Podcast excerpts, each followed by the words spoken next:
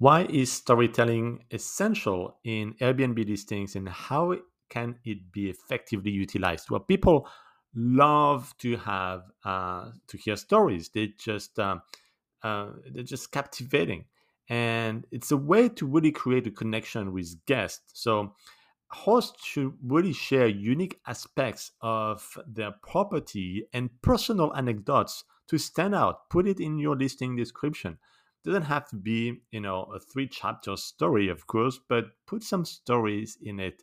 And if you don't know how to do it well you can ask chatgpt. It's going to create great stories. Of course have some inputs to that story. Make sure it is for guests of an airbnb property and see what chatgpt can provide.